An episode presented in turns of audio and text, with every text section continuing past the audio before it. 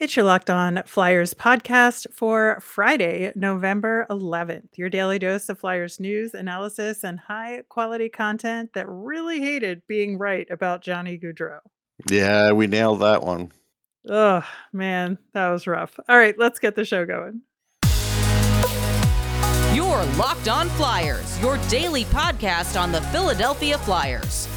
Part of the Locked On Podcast Network, your team every day.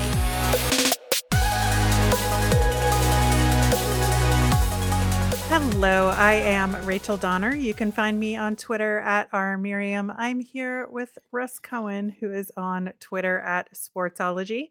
Thanks for making us your first listen every day. You can follow the podcast on Twitter forever. How long Twitter is still around at Locked On Flyers. You'll keep up to date on all the Flyers news, our episodes, all that good stuff. You can email us at lockedonflyers at gmail. We are over on YouTube, so you can comment there as well. Today's episode is brought to you by BetOnline. BetOnline has you covered this season with more props, odds, and lines than ever before. BetOnline, where the game starts. On today's show, we are going to be talking about last night's game in Columbus, mostly what went wrong, but a few things that went right. And we have a big weekend ahead against the Ottawa Senators and Dallas Stars, so we're going to talk about them as well. Locked On Flyers is free and available wherever you get your podcasts, Apple, Spotify, Odyssey. Subscribe. You will get all of our episodes here on the Locked On Podcast Network. Uh, Russ, we had a Cam Atkinson sighting. Oh, really? We did, since uh, he's been rehabbing or doing whatever he's doing in Columbus. So he showed up for morning skate. And uh, so I, you know, that was nice to see him. That he's it's still, still worrisome, around. though. It's worrisome that he's in it Columbus. Is. Yeah, it is. Yeah. They, they did do a nice tribute to Torts. Uh, he deserves in the that. game. Yeah. Yeah. Winning as coach for them. So uh, I'm glad they were able to, to do that for him. But for as for the game itself, you know, this is just one of those games where I feel like the nemesis of the week strikes again. We talked about uh, winning winnable games at the beginning of the week and how important mm-hmm. that was. And this was a week of winnable games.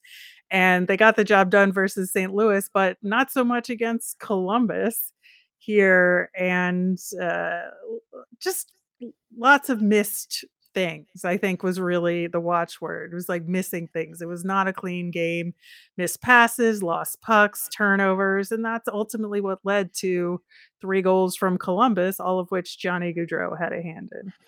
Yeah, those those three goals were were a killer. Uh, Gaudreau was the best guy on the ice. You knew he was going to be, because again, uh, the Flyers had a chance of getting him. He wanted to go there. They didn't even contact him. They just sort of gave up on it. And then Torts tried to do some damage control by saying it wasn't time, but it was time for him to to show the, the Flyers what they didn't get. So he did that. The the thing that we did also talk about was the fact that this is a team that was going to play as desperate as the Flyers play every game. So they did that. Where the Flyers really went wrong is, you know, when you have Werenski and Gabranson out of the game, you're, they're down to four defensemen. They had no way of taking they, they couldn't figure out how to take advantage of it. And, you know, that's that's the part that really kills them in this game, because they should have been able to tire out their defense on Columbus, and they weren't able to do that. I would amend that by saying they weren't able to do it quickly enough.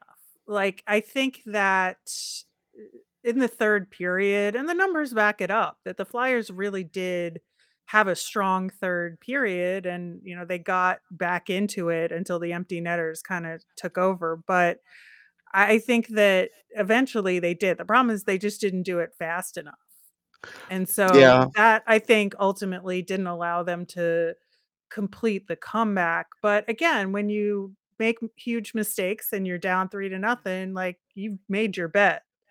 And they were disjointed with the man advantage, you know, with the with the goalie pull. They were, D'Angelo was missing shots. They got a few shots here and there, but they had better chances in the third period, five on five, than they did when they pulled the goalie. So that's that's you know, never a great sign either. Uh, I you know I saw Torts uh, said something to Provorov on that, you know, last failed clear when he was on the bench. He said something to him. I also noticed that um, when um, Morgan Frost took a penalty after having, you know, not much ice time, you know, Torts sort of got mad. And, you know, now Konechny had a complete giveaway for a goal, and it really didn't affect his ice time uh, as much as it did Frost. And that's that's the problem that I have with Torts here, too, is the young guys, he'll overcorrect them, and then the the pros, he'll be like, yeah, this is really bad, I'm going to sit you for a few shifts, but that's really... That's really it. I mean, and Konechny was back out there and all as well. And see, that's that's the the part that I don't like on the development end of it. But, you know, Carter Hart was really good, and, and that's always a positive. But uh, this was a game where they were never in danger of winning. Yeah, on Travis Konechny, I think Konechny turned his play around, to be fair. I think that, you know, he made a great feed to Provorov for that second Flyers goal, which was Provor's first goal of the season. Good to see him get on the board. You know, it other was. than that, that failed clear, I thought Provorov had a, a very good game overall. Oh, he had a great game. I mean, that's why I felt bad that Tortorella said something to him on the bench, because, you know, even to get to that last icing, he, he gave it all he could. He was like out of gas, yes. completely out of gas. And, you know, the coach says something to him, and I don't think it was positive. So, you know, that's where it's kind of the tough love gets tougher, because this is a guy that gave gave you everything. And really the Flyers were kind of exhausted um, after the four. Once it was four two, they were kind of exhausted. Yeah, I agree with that. But also Korpisalo played so much better in this game than he has he for did. a good portion of this season, made some really great saves, uh, definitely robbed the Flyers a few times. I mean, mm-hmm. you know, I thought it was a mix of getting robbed by the goaltender, but also, you know, some missed shots wide by a couple of guys too that would have been really good chances. They were down three nothing too. Like that's the, the part of the yeah. game where it's like, you know, you're down three nothing, so you're you're already, you know, a little bit tough sledding. I will give Korpisalo credit. He's got like a Deadwood kind of mustache going. That's that's pretty good. I'm more interested in his play than his uh, mustache. But uh, I think that uh, the other thing too is that I, I do think that they did recover for the most part, as they have in past games where they've been down in the game. And I think that's ultimately a good thing in, in the long run, in terms of continuing that level of battle, continuing that level of mm-hmm. effort. I think they can take some good out of this, despite being disappointed in the outcome and disappointed in themselves for letting themselves get into that oh three position. But I just really think that we have to look for the nuggets of good in this one. Again, with this season being a learning experience and a progression, definitely a step back from the game against Saint Louis, but some good things to draw from. And I just want to make sure that they find it. Um, was there anybody else that stood out to you in either way? I mean, I felt like Farabee was doing all he could, but again, he's another one that sort of seemed exhausted, and I'm a little worried that with all the minutes that does get piled on him, how he, you know, he took that one shot in the gut too. It took him a little while to to recover from, but I, I thought he played a good game. Yeah, and he got moved back up to the first line for the third period, which was yeah. uh, a smart move, I think, on Torts' part, just because Tippett was struggling, and I think Konechny was still struggling at that point a little yeah. bit, and so to have two guys having problems on the same line was not good. So flipping Tippett and Farabee uh, was was a good idea, I think, and and it led was. to some additional scoring opportunities, I think, for both lines. So mm-hmm. uh, I think I think that was a good move by Torts. Uh, it was it was also a weird game in that uh, Columbus blocked more shots than the Flyers did, and that just feels odd this season. Well, they do they do sort of play that way, and they have two supreme shot blockers in Gavrikov and Gabranson, even though Gabranson got hurt in this game, but but they're two supreme shot blockers, so, you know, that is a part of their game. Yeah. The other thing, too, is that the Flyers did not get a single power play opportunity in this game. I know it happens sometimes, but, uh, you know, they were talking about it on the broadcast, too. There was nothing egregious that, no. you know, that you want to march down to N H L headquarters with torches and pitchforks about. But at the same time, there were a couple of plays. We were like, eh, I probably should have called those. And, uh, you know, the, with Columbus getting two power play opportunities and the Flyers none, It it feels like a missed opportunity there that they didn't get those calls. But, uh, you know, again, the game was the game, and you can't really blame it on that. True. I don't think the Flyers ever really, like, cycled the puck or had the puck long enough to be able to draw penalties either. Like, I think that was a, a function of it, aside from maybe what the refs, you know, missed, which refs miss stuff every game, so... Well, we have two games this upcoming weekend to talk about. One of them against a former friend who we saw recently, uh, but this should be a little bit more emotional uh, because it is a return home for Claude Giroux, and we will be talking about that one next. Today's episode is brought to you by BetOnline. bet online dot net is your number one source for sports betting info, stats, news, and analysis. Get the latest odds and trends for every professional and amateur league out there, from football to basketball to soccer, esports, and of course the N H L. We've got it all at bet online dot net. And if you love sports podcasts like ours, you could find those on BetOnline as well. We're always the fastest and easiest way to get your betting fix. Head to the website today or use your mobile device to learn more. BetOnline, where the game starts. Check out the Locked On Sports Today podcast. From the games that matter the most to the biggest stories in sports, go beyond the scoreboard and beyond the scenes with local experts and insights only Locked On can provide. Locked On Sports Today, available wherever you get your podcasts. Russ, Saturday's opponent in the afternoon, two afternoon games this weekend. That's very unusual to have the back-to-backs uh, in the afternoon, Saturday, Sunday, but that's where we are. We just saw the Ottawa Senators recently, so not really much has changed since then for Ottawa. They did put Nikita Zaitsev on waivers, which was mm-hmm. you know, a little bit of a, a ripple in Ottawa mm-hmm. about that, but you know, ultimately there just hasn't been space for him right now. No, I mean, and, and so then they save a little against the cap. Maybe that's something that they want to do too, because they felt like his play just wasn't deserving. Yeah, that's, you know, that that's something. I, I think with this game though, it's dangerous because, again, I think Giroux is going to be even more motivated this game than he was the last game, and and I think um, to show, you know, his his former fans, uh, and still probably some are still fans, but they can't show it all. Uh, I think he's really going to play play tough like that, and I think the same way that Columbus was really like feeding Gaudreau early, I think you got to worry about that with Giroux in, in this game.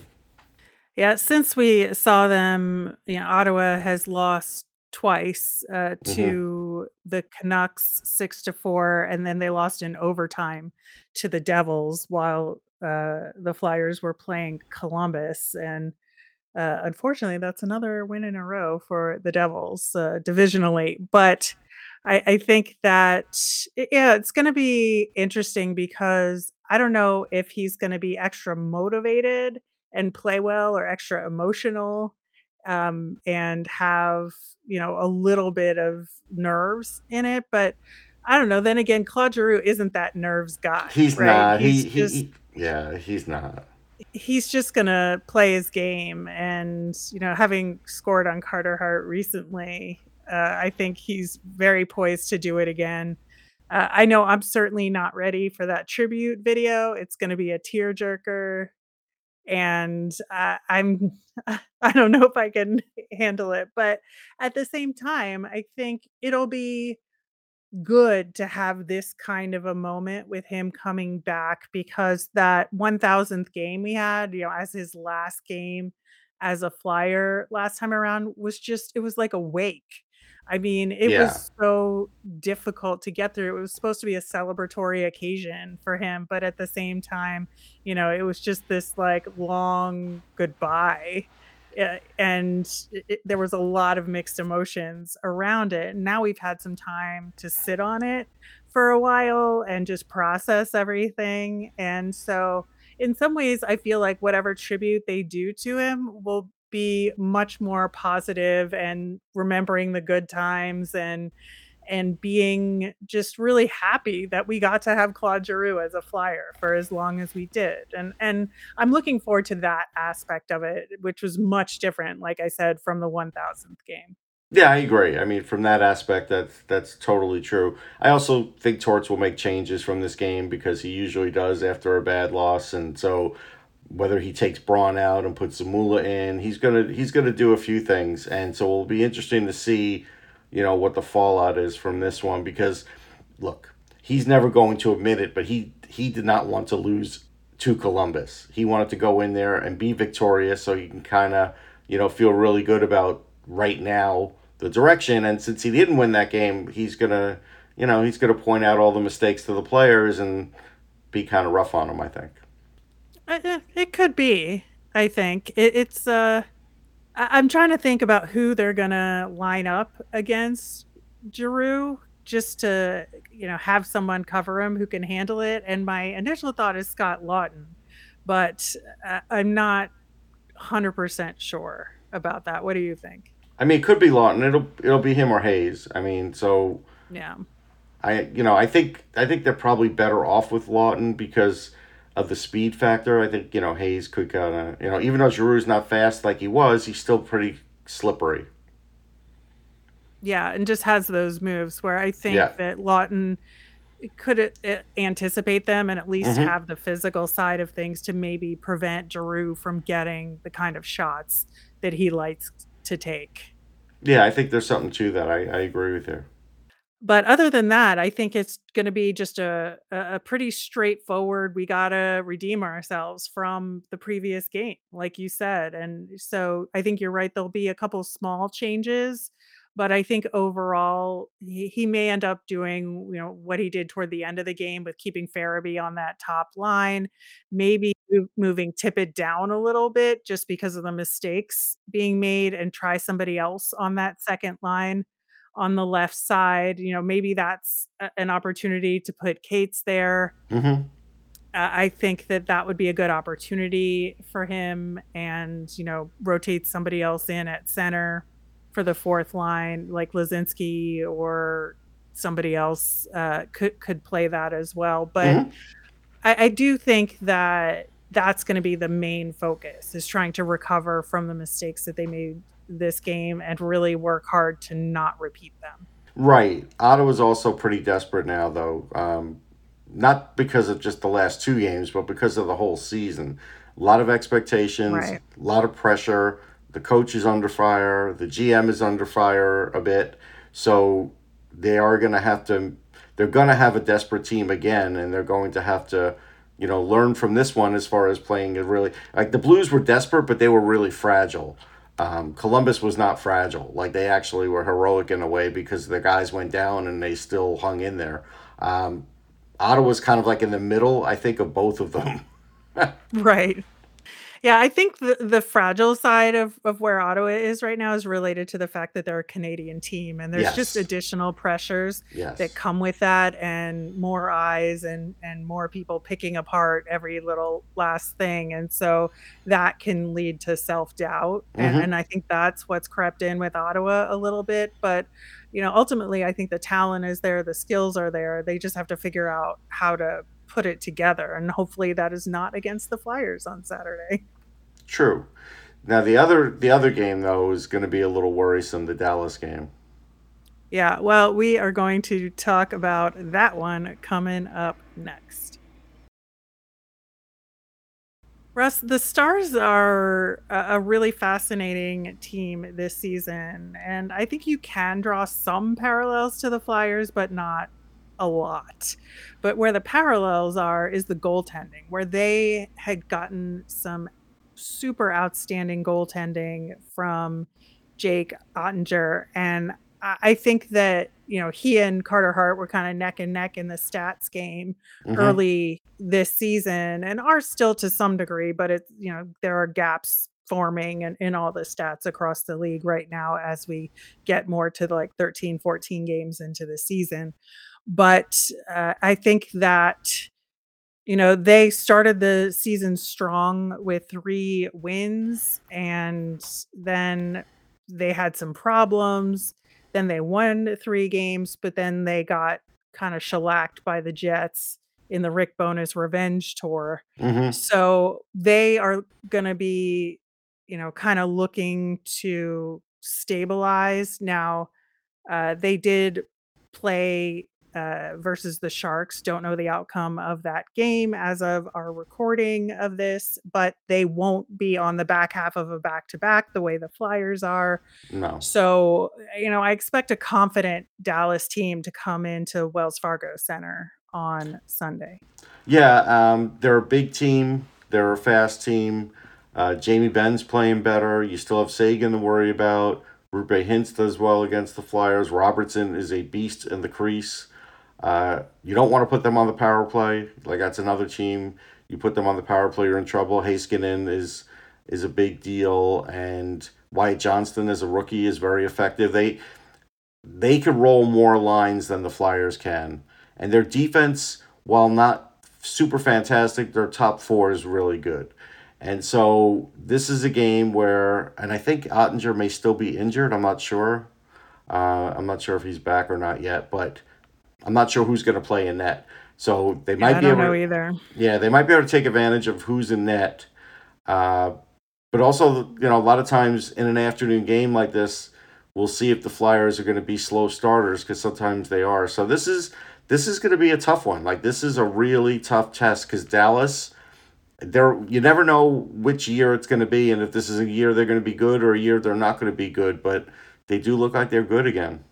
They do, for the most part. And like I said, you know, they have their stumbling moments. And, mm-hmm. you know, in that game against the Jets, actually, they had a lot of the same problems the Flyers had last night against Columbus with, uh, you know, a lot of turnovers. And that's what led yeah. to the Jets goals. Now, the Jets are playing phenomenal hockey right now mm-hmm. and are winning the cent- or are leading the Central Division right now, which I think is, you know, somewhat unexpected. So, Uh, but Dallas had been battling for that top spot in the Central to start the season. And so they've had some really good, challenging competition. And Dallas is also the kind of team that plays to the level of the competition sometimes mm-hmm. and and can get a little sloppy when they're playing weaker teams. Um, I've seen that several times from them, you know, over the last year or two. And yeah.